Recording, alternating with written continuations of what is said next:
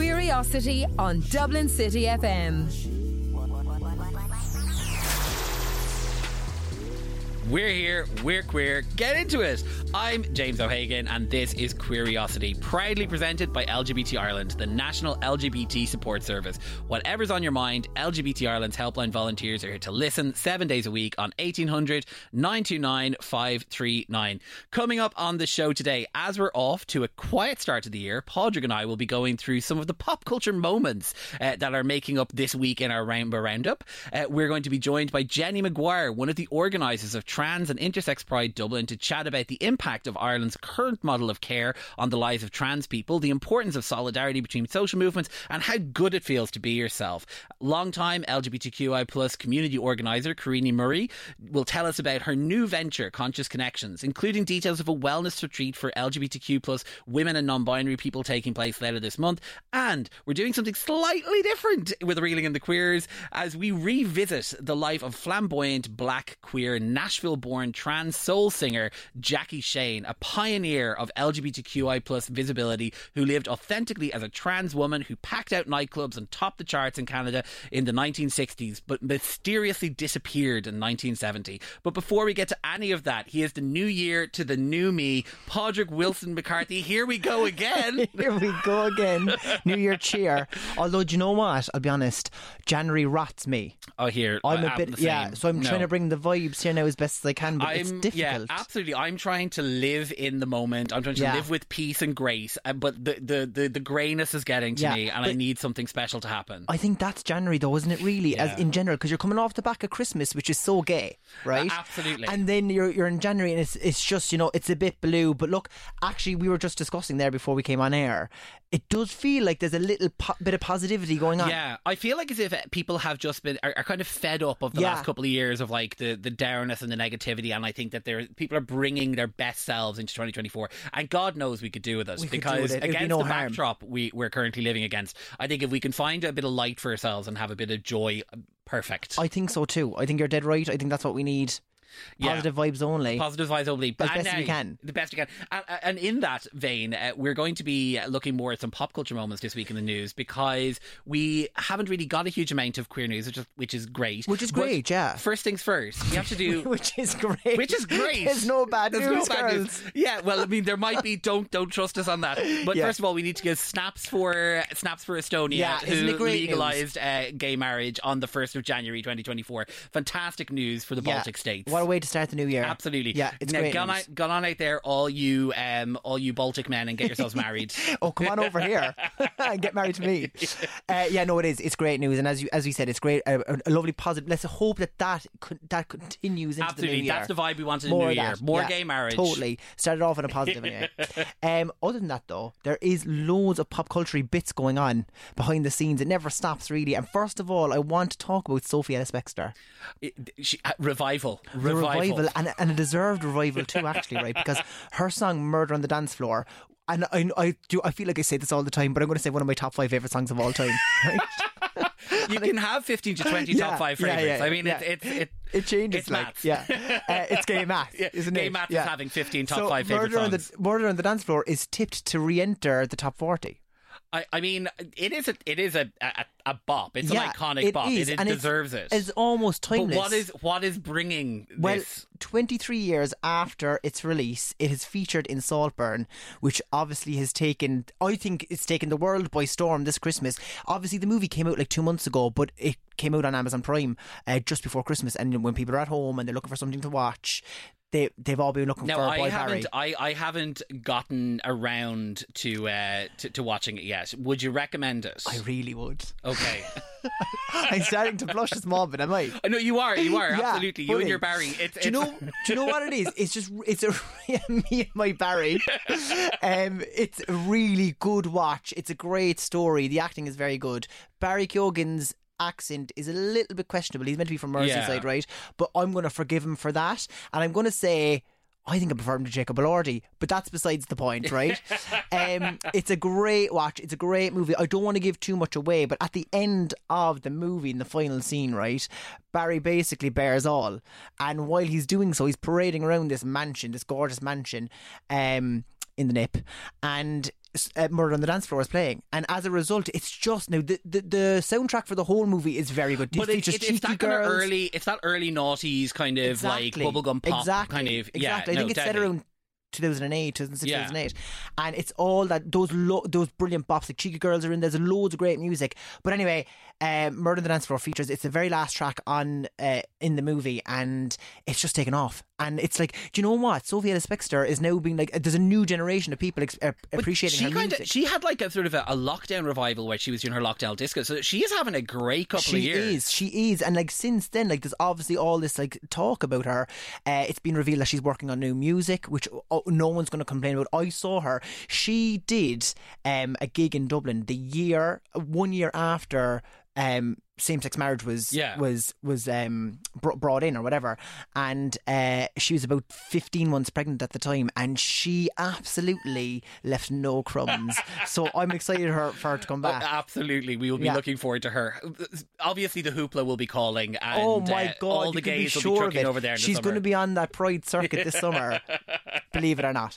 Uh, from one come back to another. Okay, it is now. This is a rumor, but you know I love a rumor. Allegedly, Allegedly, allegedly. allegedly, our queen Britney Spears is coming back. She's working on new music, and apparently, she has enlisted the help of Charli XCX. Oh, the internet's favorite weirdo. Yeah. the internet's favorite Yeah, weirdo. and I just feel like it's it's a match made in heaven. yeah, it is. Yeah, it so, is. So media outlet Pop Crave, I don't know if you know Pop Crave. I'm obsessed with them. They always, always loads of rumors, but like they tend to be true, Yeah. actually correct. They just have have the information before anyone Now, I did see someone pointing out that nothing has yet come of the pictures of Charli XCX and, X and Robyn that were hanging out a year or two ago. So people Yeah. are saying it could be all It- just. look, it could be right. So, so Pop Crave have, have reported that she's working on new music and she's en- enlisted Charli XCX, as we've said. Right, what they've said is we've been told that while the two are yet to meet, Britney gave pointers on what she wants the music to be about. Work has been going on behind the scenes for quite a while to gather a series of killer songs to bring Britney back with a bang. She's known as the biggest pop star of the 21st century, so there's great pressure on her. she really has to come back with something amazing. Yeah, no, like she can come back and it not be an absolute slay. Yeah, no, it really, it really can't be like it has to. Like she has to out Padam Kylie. That's it, you see. And I mean, Kylie, Kylie was pedamming all, all year. Yeah. To, to be able to do that now is going to need it's going to need something major. Yeah, I, right? I do, and I mean she'll need new choreo as well. People She will will. be wanting to see knives. Yeah, yeah, yeah. snakes, Step away from the. Instagram She's- card. It's yeah. basically going to be what's that? That sort of Japanese cuisine. She you know, needs the to like Cirque du Soleil it. Cirque du Soleil. Cirque du Soleil. Uh, Charli, they also said Charli has a great track record when it comes to writing clever pop songs. She came up with a really strong track that is expected to make it onto the album, which Britney is hoping to release in 2024. So we'll have to wait and see, but um, it's looking all signs po- pointing in a positive direction. Okay, right. We're we're we're loving. Where are we going next in our pop culture tour of the world? Well, we've got another icon from one gay icon to another, but this one is a relatively newly inaugurated gay icon. newly minted gay icon. Yes, Okay, Gypsy Rose Blanchard. uh, please explain this. I actually don't know. Like So, honestly, what's happening? I just thought that, that everyone knew who she was, right? But it actually turns out that like, a lot of people don't really get it. So Gypsy Rose um, has she she is this girl from America. She was um, in prison for the last seven years for the second second degree murder of her mother, right? Um, her mother had Munch, uh, Munchausen's. Munchausen syndrome Yeah. po- by proxy, which means that she would like um she would exaggerate illness, and th- that's basically what she did with Gypsy. So Gypsy grew up um believing that she was way more gravely ill than she actually was. Is this like the Fault in Our Stars or, or one of those? Very much those vibes, Okay. right? Um, but Gypsy anyway um, got with this guy and they murdered the mother, and she went to prison for it. She's since been released just after Christmas, and she has become not only a gay but a global icon. Right, and I don't want to glorify murder here. I don't know how she's done it. Who's working behind the scenes for her? But uh, how did she connect? Like, what connected her to her new queer fan base? I suppose people felt like she was the victim, really. because we all want to slay mother. We all want to slay, we all want to slay mother. Exactly, right? And sh- she's been released since then. Like, she got married while she was in prison. Uh, the person that she killed her mother with, w- which is her ex uh, her ex boyfriend, they're no longer together. She's got married to Yeah. another guy in there. Um, they're giving everyone exactly like they're having they're, what they're doing is they're packing on the public PDA Yeah. online. So like they're they're having these like private conversations online. She's got over five million followers on Instagram alone. Um, there was cameras there. Her husband had hired a camera team to come to film the um her her leaving prison. There, there's loads of Gypsy Rose content to come, and I'm like hook it to my veins, and I don't know I, why. I just I, I need to I, I need to like sort of sit with myself and see how, how I feel because it's all very very unusual. It's I, all I'm like, very bizarre. It sort of it sort of reminds. I mean, uh, not to the same extent because like murder is considerably worse than any sort of like drugs offense. But do you remember the Peru two? Like Yeah. the similar kind of. no, they were gay icons. Uh, well, yeah, no, but this is it. It's like what what is it about us that like Yeah. that, that, that we get attracted to, to sort of We- you know look, we, uh, lo- we love femme we- fatales. Although I don't know, it's like Gypsy Rose Blanchard is a bit like femme fatale by TK Maxx. Like we, she's we you love know, a true crime. We love a true crime, and we love we love um we love an underdog, don't we? We do love an underdog, and we love a victim victim, victim mentality. absolutely. so we Look, got all that wrapped up in one. Gypsy Rose Blanchard is in for 2024. And look, we have about a minute before we have to finish up. The most important question is: Are you watching the Traitors? I am glued to the traitors. I am glued to it. I didn't watch it last year. Um, also, loads of LGBT representation. Yeah, we're loving right? it. Yeah, We're which loving we're it. loving. And the gays are slaying, might I say? In Absolutely, It. Um, absolutely. So we're, we're very good lawyers. No, we are. Uh, I've I actually um binge watched all three episodes the first day it came out on Wednesday because it was so good. Well, I, I, I'm doing the, the, the, the night by night. I have to Yeah. say, I am bought in, absolutely bought in, and it is going to be a great season. yeah, if anyone is looking for something to get into in January, I would highly recommend it with no spoilers, but it's absolutely outstanding. And I have to say, you will be as sick of us talking about the traitors as you were with us talking about Girls Aloud and their reunion tour last we year. ain't finished with that one yet. Tra- the, the traitors are 2024's Girls Aloud. Now, look, coming up later on in the show, we are going to be talking to Jenny Maguire, one of the organisers of Trans and Intersex Pride. But before we get to that, I am bringing you the best song ever written about a pot of jam and the drama that it can cause. It is Shakira's Bizarrap Music Sessions Volume 53, catchy title. Get into it.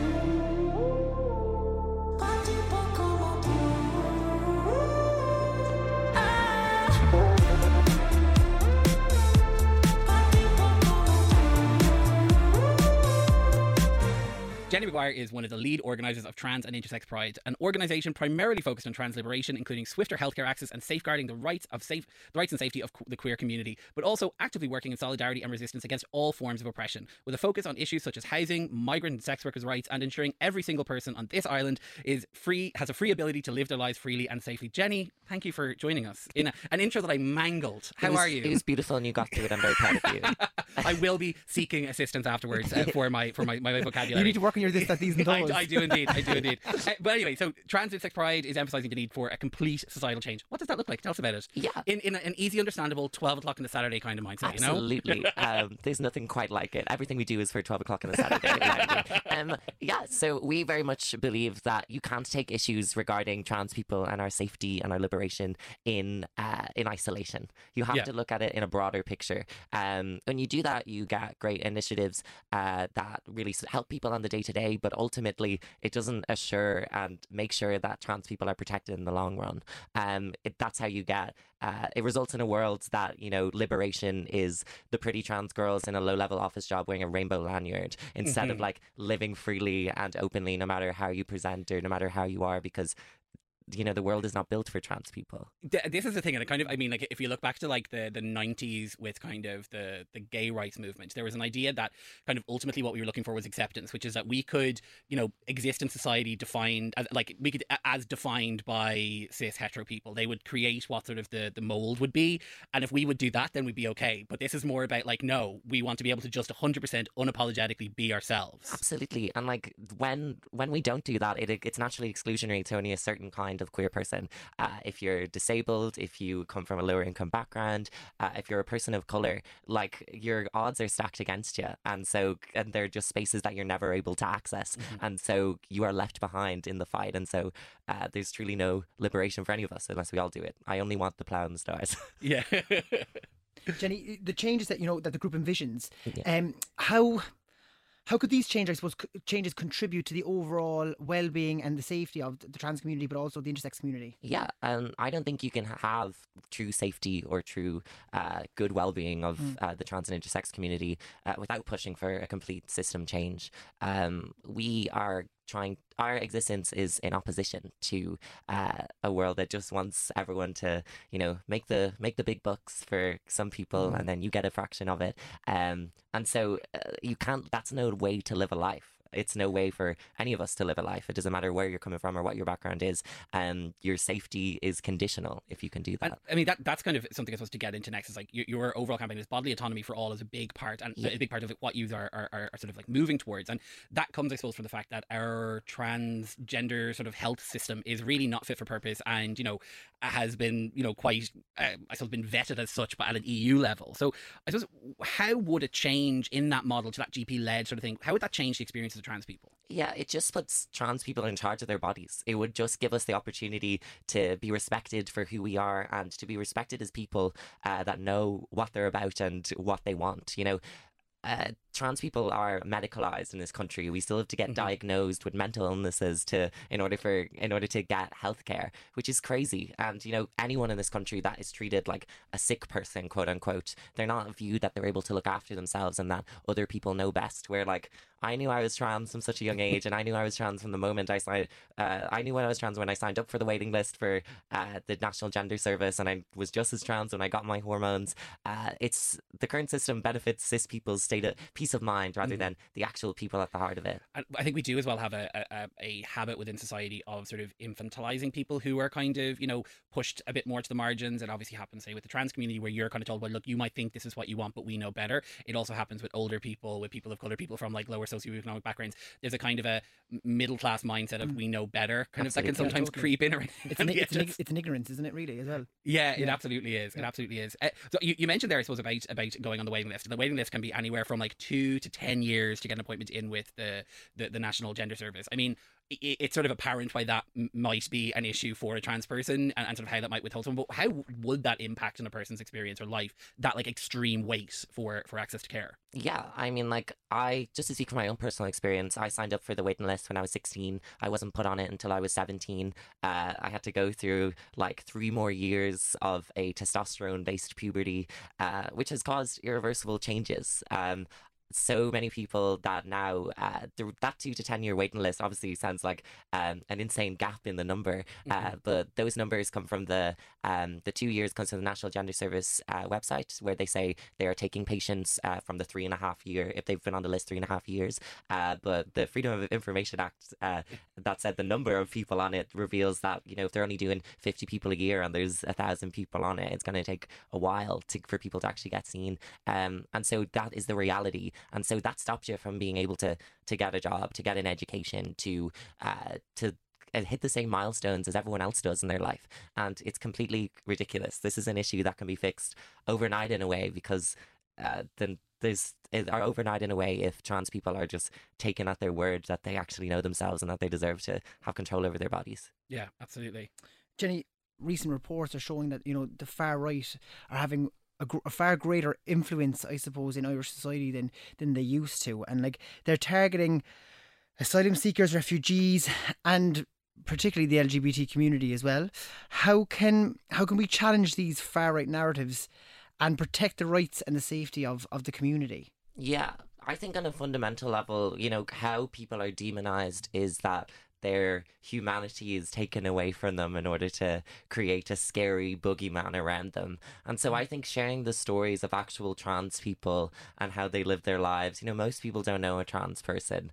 Uh, It just completely obliterates that. Like, yes, I do loads of activism stuff, but also I shamefully uh, like to do comedy and I like to uh, walk my dog Pebbles and I like Yeah. to uh, just live my life and go out like any other 21 year old. And that's that's actually something that I think that eh, when kind of you're at the coal face of having to like fight for your right just to exist as you are, it gets sort of broken down into like constantly being in this like real competitive militant place, and you lose the ability to able to just show the like full complexity of who you mm. are. So mm. like I, I was listening to you on I think it was a Juvenalia podcast talking about like your love of RuPaul's Drag Race and all of that representation, and it's just like you know, I suppose as a kind of like an off the cuff question, do you think if you hadn't been trans, you would have been attracted towards this kind of activist space, or would you just be kind of more like, I'm just going to be off living my life freely, like so many other people get to do, without having to worry about how your identity intertwines with ongoing culture?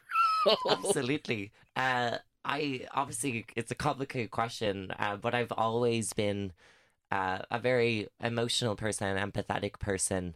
Uh, it's hard to think of a world that like I'm not trans because me being trans, it, it, it I go into every room and I am trans. I go into every space and I am trans, and I make sure of it that everyone is aware of it because uh, it's it would be nicer if I just kind of kept going and kept and just kept going on with my work. But you know, I fought to be trans, and uh, I, as a very empathetic person, I think if I wasn't, I'd still uh, be shouting and screaming because I just want the world to be better. it's, it's interesting to hear you, hear you say that actually because I'm so a big portion of the work that I do within within LGBT Ireland is working around end of life in the queer community, and we've done a number number of um, death cafes, particularly with older members of the community who have this like absolute pride in the fact that they are the first generation of like out queer people who have who've created those milestones, and now we're kind of creating what it means to like die or reach end of life as a queer person, and there is a pride that comes in that like even if it is hard it's like that journey is i suppose it's so personal but it is also incredibly rewarding Yeah, that it's a testament to your existence and your defiance. You know, the world's not made for queer people. It's made for a very it's made for a person that can do these tasks and then uh die. and so like to do everything and to live a life uh exactly how you want to is it's radical. yeah, and, but and like living it with no regrets as well, isn't that true? You know, Absolutely. Yeah yeah Totally. Uh, the, I suppose the last thing I wanted to come to you about was, you know, b- b- there's lots of different. We get to live in, live in, in a world full of unprecedented challenges. that, that not that word.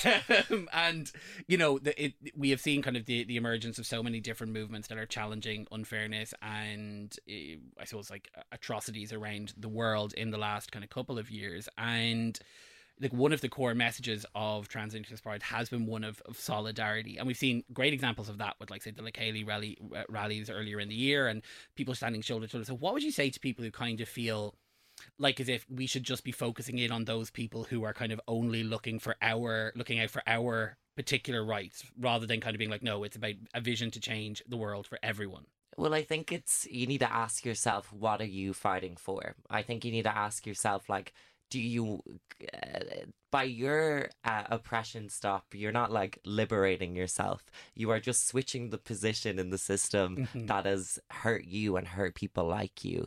And so I believe it's your job that as you, as we win rights, as we win our freedoms, that we look around and say, hold on, I'm not done because you can't accept, if you accept me, you have to accept all of us. And it's important that to use that position and use your strengths and use your experience to make the world better for everyone and not just some of us.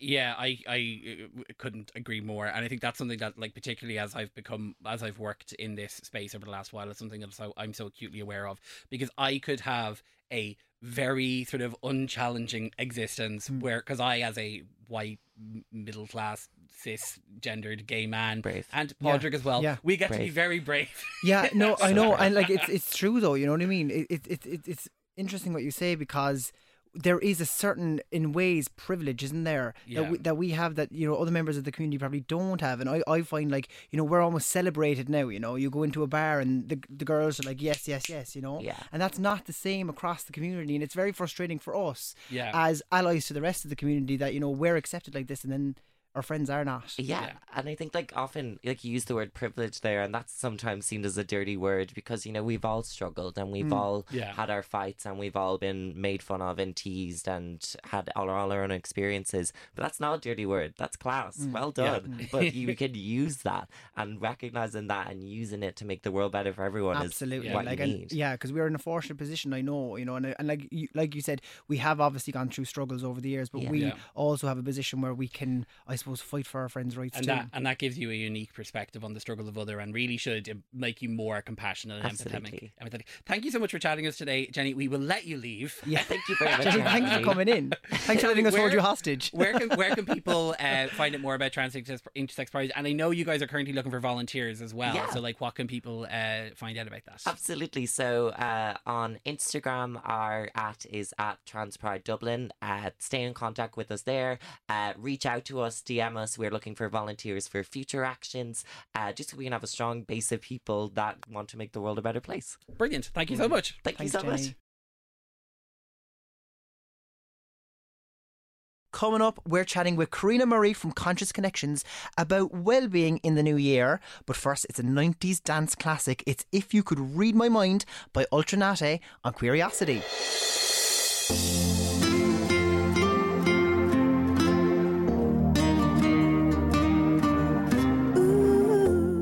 Karina Murray has worked and volunteered in the LGBTQ plus community for several years with organisations such as GOSH, HTOC Queer Housing Co-op and Sporting Pride. She has a background in social care and health promotion with a particular interest in the promotion of physical activity with the LGBTQ plus community. Karina joins us now to chat about her new endeavour, Conscious Connections, as an events training organisation focused on inclusion, connection and the pursuit of optimal well-being. Thank you for coming to chat to us, Karina. Oh, thanks for having me. It's absolutely fantastic. Our pleasure to be to be one of our first guests back in 2024. Yes. New Yeah, year, new us. Yeah. And actually, on that like idea of the the new year, new me. This time of year, many people can be looking for a new way to connect with people or to take on new challenges. And Ireland is very lucky in that we have a huge number of LGBTQ inclusive sports clubs. But it's very daunting to take that first step into joining a new club, particularly if you maybe have not enjoyed the best past experiences when it comes to, mm-hmm. to, to physical exercise and in particularly team sports. So from like your own experience kind of like in, in your education, what are some of the benefits of sports participation, particularly for the LGBTQ plus community? And what are some of the barriers to maybe present LGBTQI plus people from from getting involved? Yeah. Well, some of the benefits, I suppose, are the same benefits that you know even the general population would get, such as you know the positive effect on your mental well-being, you know your lungs, your heart, you know your bone density, stuff like that. So I suppose anyone can can participate in sport and get those benefits. Um, but actually, my particular area of interest is health promotion, and I would have done my thesis on the LGBT sports clubs and the perceived benefits to mental health and well-being that you'd get from you know engaging with sports with them and i can tell you the, the benefits are many. Um, i think one of the main themes that came up was around love and friendships is, is what community members get from joining those clubs. So when you think about how unique those clubs are in terms of you know first of all you're going to be in the majority joining a sports club and not not having to suffer with that minority stress that we get from time to time um, you're going to have the peer support from people who have similar lived experience to yourself. Um, so again, peer support is highly underrated in terms of the, Yeah. the positive effect it can have on us. Um, and when you join a club like that, you're going to be surrounded by people with similar lived experience to yourself. Um, and I suppose I'm going to mention romantic relationships. It's not generally the, the prime reason people join the clubs, but there is no denying that there's lots of people who kind of do find a partner and you know and start families with people who they meet through the sports clubs, um, because it's that whole idea of meeting someone in an organic space. I mean, it's not on a screen looking at photos that have several filters on them. It's not in the pub or the club where you're behind hiding behind alcohol. Yeah. You're just there, kind of being yourself, running around in your GA jersey and uh, with your purple face, and you're getting to know someone, um, even on the friendship level as well. You Yeah. get to see how people engage with other people. But there's just so many other advantages aside from the physical well-being. It's that social piece, and it's also that emotional support piece as well. I, I like I a couple of years ago I joined the the Emerald Warriors. It's, it's sort of a rite of passage You for, what? for for I know I know for many many of couldn't the, see you in a pair of the- gas uh, shorts. neither could I to be honest with you. But for me, like I, I had never really enjoyed um, team sports because of that stress that comes about when you're kind of not quite fitting in and you're forced to play GAA as like an awkward queer kid, and the connections and friendships I built through that. Even though I ultimately felt that the competitive sports side of it wasn't for me, I made so many meaningful, long lasting friendships out of that that it really like crossing the threshold that first time was so difficult because of all those kind of like past experiences. Would you say that that's something that I suppose a lot of people would relate to? Oh, definitely. I mean, we all have nightmares going back to PE. I think in Oh, our yeah. school. and stuff like that. Horrendous. Horrendous. But even just the language, I suppose, that people can use in sports settings, we know that that's actually still a major problem, and people don't even consider that. I suppose when you're in a non-LGBT club, that they use certain terms that can be really offensive to someone. But I suppose again, it's about when you go to an LGBT club. I mean, you do those barriers are kind of automatically erased, Yeah. Mm. and you already know that you are going to be accepted by your peers there. And in particular, I suppose if you're a member of the trans community, if you're non-binary, that you might have worries about coming out. You don't know how safe how safe a space is until after you've already put yourself out there Yeah. and, and you know, explained yourself, even though I suppose, as we say, you never finish coming out, Yeah. are you? Um, but when you go to these LGBTQ plus clubs, I suppose you already know that they're going to accept you Yeah. um, for the person that you are. it's such a positive way to meet people as well because there is an over reliance on the apps and Yeah. also on having a drink. Yeah, going to a club. And how can you actually make a meaning, meaningful um, relationship with somebody or connection with somebody when you're in a club? You know what I mean? Yeah. So, Yeah, yeah. so those sports things, it it brings people together for sure. Karina, new new year, new venture. James mentioned there in, in the introduction that you've just set up um, Conscious Connections. Can you tell us a bit about it and what it aims to do? Yeah, so I suppose again, you know, my primary interest is health promotion in our community and kind of providing more opportunities for people to connect in that way. Um, so I suppose I'll go back tell a, sh- a short version of a longer story. But you know, Christmas in 2022, I had a good friend who passed away just before Christmas, and then I always do the New Year New Meeting as well. And Yeah. I guess I just kind of wanted to look for opportunities there around what I can do now um, around how I want to spend my days, how I want to spend my time, and how I want to help people. Because we all, I mean, you, you can't deny you get a lot from helping other Yeah, people. There's do. no way around it. Um, so that's where the initial idea for Conscious Connections came from. But then I went away for the summer for three months, going through a bit of a midlife crisis, as we all do. And then when I came back, I just felt so motivated to kind of create these events, create these spaces for people that want to meet outside of the pubs and clubs, don't want to rely on dating apps, and not necessarily just for romantic relationships, for connections as well. And then I suppose ideas of retreats. Um, there's going to be sober dating event coming up. Just trying to be more organic and be yourself. Um, to create events where I suppose you're more conscious of your time and more conscious of who you connect with, which is where the idea for the name came up. Yeah, I, I actually think it's a it's a brilliant idea, and you are. I do think that you know we in our community don't necessarily have that opportunity to build friendships with each other, kind of in a very natural way. Kind of like you maybe if you go to a big university that has a big LGBT organization, you might be able to kind of build some friendships there. But for a lot of people, that's not it. So having those spaces curated for you that you can go into that aren't relying on the pub are so important. You mentioned retreats just there, uh, and you I know you're hosting a wellness retreat for LGBTQ plus women and non-binary people later on this month. Can you tell us a bit about what people can expect uh, when they're signing up for that event? Yeah, so that's the 19th to 21st of January in Kilkenny. I thought Window to Gaze ever go to Kilkenny. We might as well, we might as well bring something there. Um, so, yeah, it's, it's a wellness weekend, I suppose. It's going to incorporate things like meditation and journaling because it's that time of year, again, as you say. And we kind of do want to go inwards a bit because we're hibernating. Then there's also going to be things like yoga. We're going to do a walk at the woodlands there, and there's a sauna.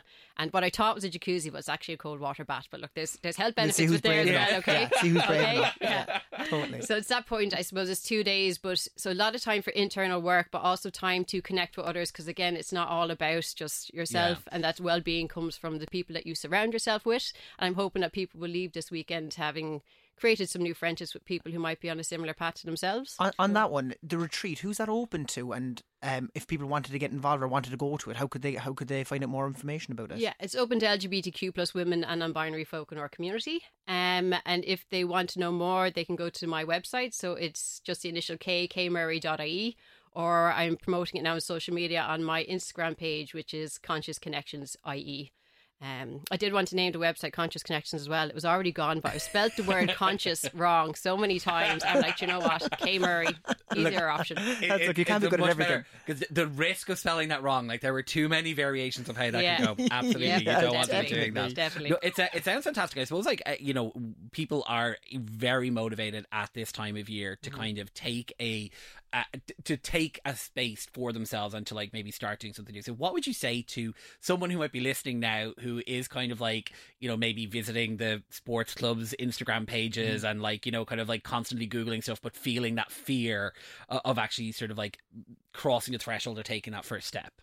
Yeah, I suppose there's lots of people who have been in your position before. Is the first thing I'd say to that person, and I guess it's sending that first email or making that first connection isn't a commitment to anything. I suppose you're just kind of kind of figuring out your own research or deciding what you want to do. But I would advise you that to think back on some of the benefits I just mentioned and what you're going to gain from it. I think there's that old saying as well around um, how growth only kind of happens outside of your comfort zone. And if you feel uncomfortable in going to one of these clubs, it's probably a good opportunity for you to grow. Um, and a reminder that all of the clubs, as far as I know, take on complete beginners. So like the front runners have a walking group every Yeah. Saturday. You don't have to Yeah. run. I met people in the Emerald Warriors, who, you know, they come from abroad and they don't even have an international rugby team, and now they're playing for for the for, for the main team. So um, it's just to be conscious that you don't have to already be active in sport to join one of these clubs, and just to kind of go out there, put yourself out there, and take the next step. Yeah. That's fantastic. Thank you so much. Uh, lastly, quickly tell us before we finish up in a minute what you have coming up for 2024 and where people can find out more about you. Oh, kmurray.ie. We already covered that, didn't we? We did, But, uh, we but did. anyway, you, we can we can cover it again. Yes, on the website, social media, contact me on LinkedIn. Um, I have a speed dating event come up at Dublin's newest uh, alcohol free pub, Board Zero Zero, at the end of the month. And I'm also launching a women's self employment meeting, which will start next Saturday, the 13th of January. But you can find more about that on the website. Great, and we'll make sure that we, we share Yeah, all that stuff on our. Instagram We'll page as well. So if anyone's wondering, they can Fantastic. go there. Thank you so much for chatting to us. Thanks, Cheers. Karina. Best luck with everything. Thank you.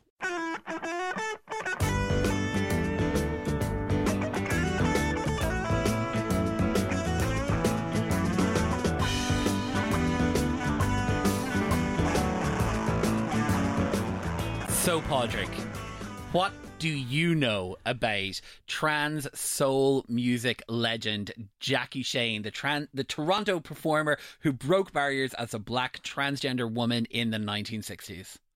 Okay, excuse me now, right? This is going to sound rude. Haven't a clue.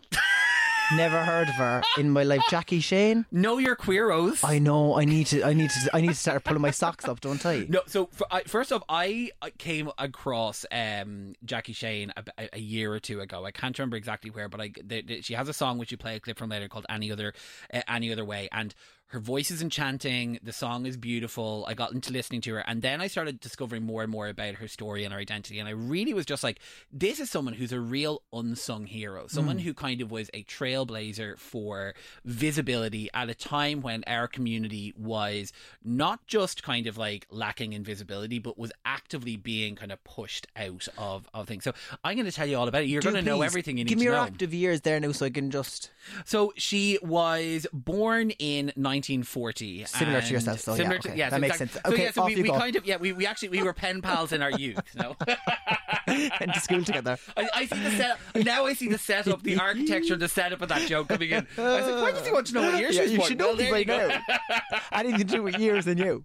but no, so Jackie Shane was born in 1940s at Nashville, Tennessee, and she was basically raised as a queer child in the Jim Crow South. So if you aren't familiar with with what Jim Crow is or what it represents, it essentially was a set of laws uh, that allowed for African Americans to be relegated to a status of second class citizens and a legitimization of anti-black racism. So I'll- if you've ever watched kind of you know movies, if you watch like Forrest Gump Yeah. or if you watch any kind of you know uh, any of the the stories of say Martin Luther King, that would be largely kind of what they were talking about. It was laws which had been in place, if I'm correct, from like the 1800s through to like the 1960s that basically made black citizens in the South second class citizens. Is So this Jack- is this like the Rosa Parks kind of type thing Yeah, where they were, exactly. had different places on the bus and that kind of thing? E- Yeah. e- exactly. So, um, Jackie Shane basically was born in that time where kind of like her identity as a as a black person was making her a second class citizen, Hmm. but then also was queer on top of that. But luckily, she had an incredibly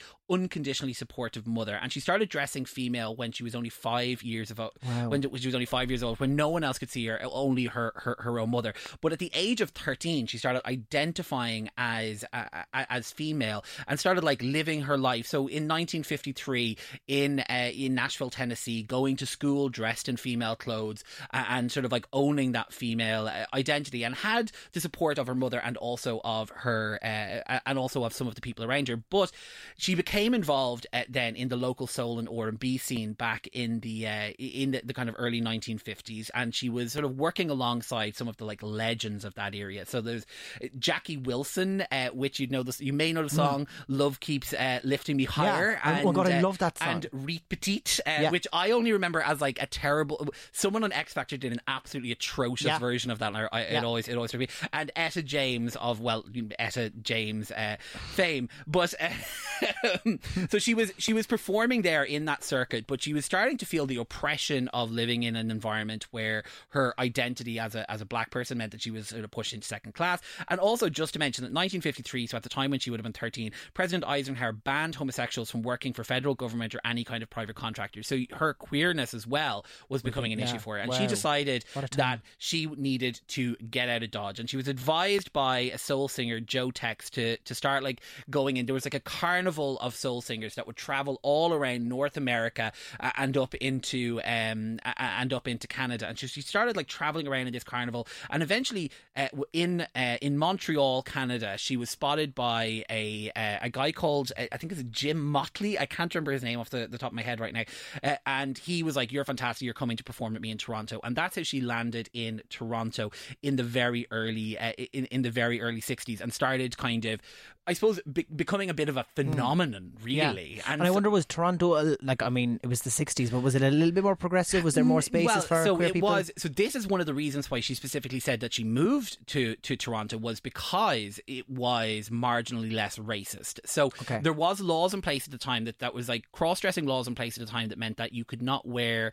kind of men people individuals perceived as men could not wear skirts or dresses but she could wear makeup she could wear her wigs she could wear Okay. pantsuits and sort of like you know kind of Yeah. feminized uh, Yeah. versions of, of male clothes and was able to like live a life very kind of you know We love a pantsuit, like. uh, we love look Hillary Clinton Yeah. and Jackie Shane. There you go. There we go. The, the, the allies you need. But so she was very much able to kind of like live much more as herself, and she was able to um to get out of, or she was able to sort of uh, to be who she wanted to be in that space. In Toronto, she sort of very quickly uh, started getting involved in the burgeoning R&B scene and became sort of like a bit of a revelation, captivating audiences with her powerful voice and her glamour stage presence. And from there, I suppose in 1962, she achieved significant recognition with her cover of a song called Any Other Way. That when you actually listen to the lyrics of Any Other Way, you hear that just by it being performed by her as a trans black person, you get this whole other meaning to a song that was originally written about a uh, a- about a, about a breakup. So we're going to listen to a little clip from that Cool. song just now.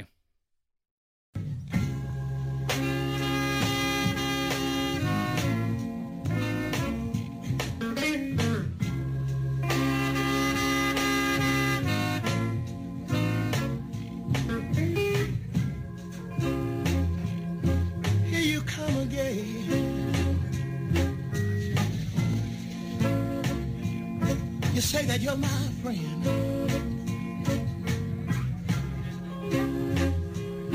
I know why you're here. She wants to know how I feel.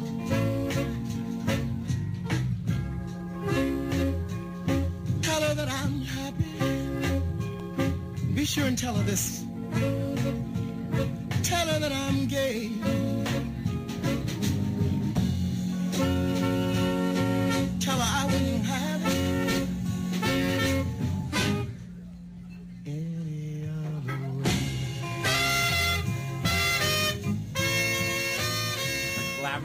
Stage presence and her elaborate outfits and her captivating performances it left like an indelible indelible mark on the Toronto lands, musical landscape. But coming towards the end of the 1960s it became there was a movement away from that kind of like jazz club and, and Yeah. R&B and soul club into more of a disco sound so the sort of the the format that she had been really successful in and that single did score number 2 on the Canadian singles Oh, charts cool. but her her her. her follow-up single didn't do so well and in the early 1970s she vanished entirely like completely just disappeared and for No way. years nobody knew where she had gone And was it like was it like it was seen as a crime, or were people looking this for her? people people were wondering whether whether it was murder, whether she had had a sex change and decided to leave uh, live elsewhere as as kind of like as her. So it was like um, a, a, a- kind of an unsolved mystery, Yeah, I guess. But what happened then was in around uh, kind of like coming into the sort of the mid 2010s, there was a bit of a renewed Stop. interest in her where kind of a, a, a I think a, a an audio documentary was done about her life and about kind of the disappearance of her. A documentary called I think uh, where where is Jackie Shane or where did Jackie Yeah. Shane go? And with that renewed interest, people started then looking for her, and it uncovered that in fact that in the the early 1970s, her father, or her, her mother's husband had died, and she had moved to Los Angeles to take care of her her mother. She said later that she had always regretted uh, the fact that she never um, that she didn't just bring her mother to Toronto with her and stay living there, but she stayed in in in in uh, in Los Angeles until her mother died, and then moved back to to Nashville. Again, like she had a couple, of, I suppose, like her her legacy really started to to attract a bit of attention uh, when you came to um, getting into like the mid 2010s. So after that, whatever happened to to Jackie Shane documentary was made, there was a reissue of her album Any Other Way, which was her first full length album, and it was released in 2017, and then was nominated for Best Historical Album at the 61st Grammys Oh in God. 2018. And this sort of um, renewed interest in her.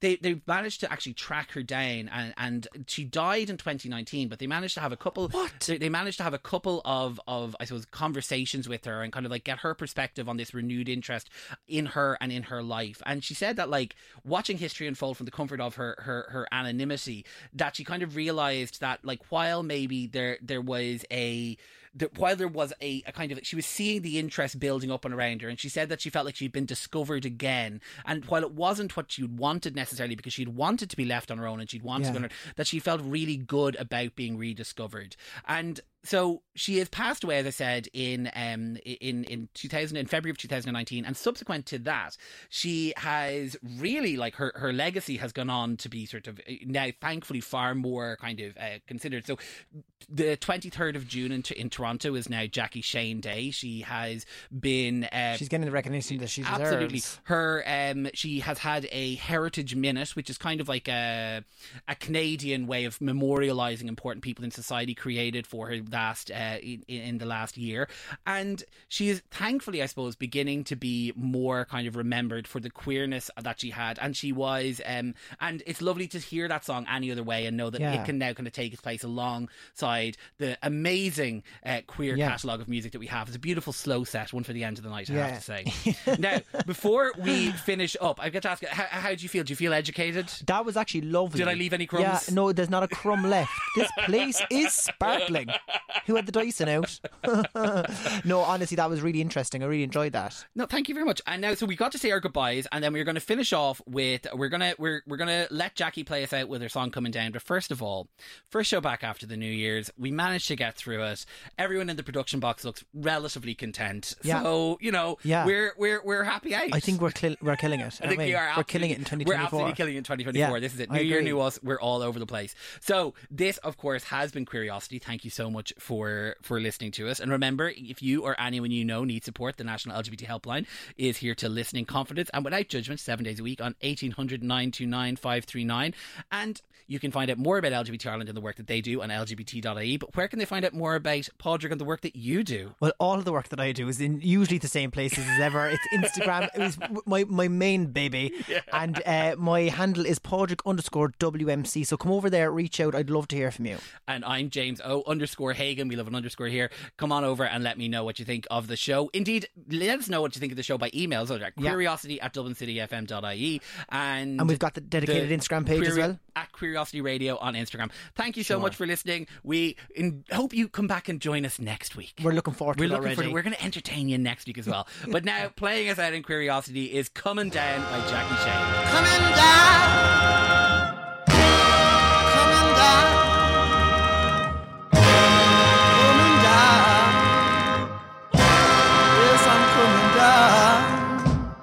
I'm coming down, down, down.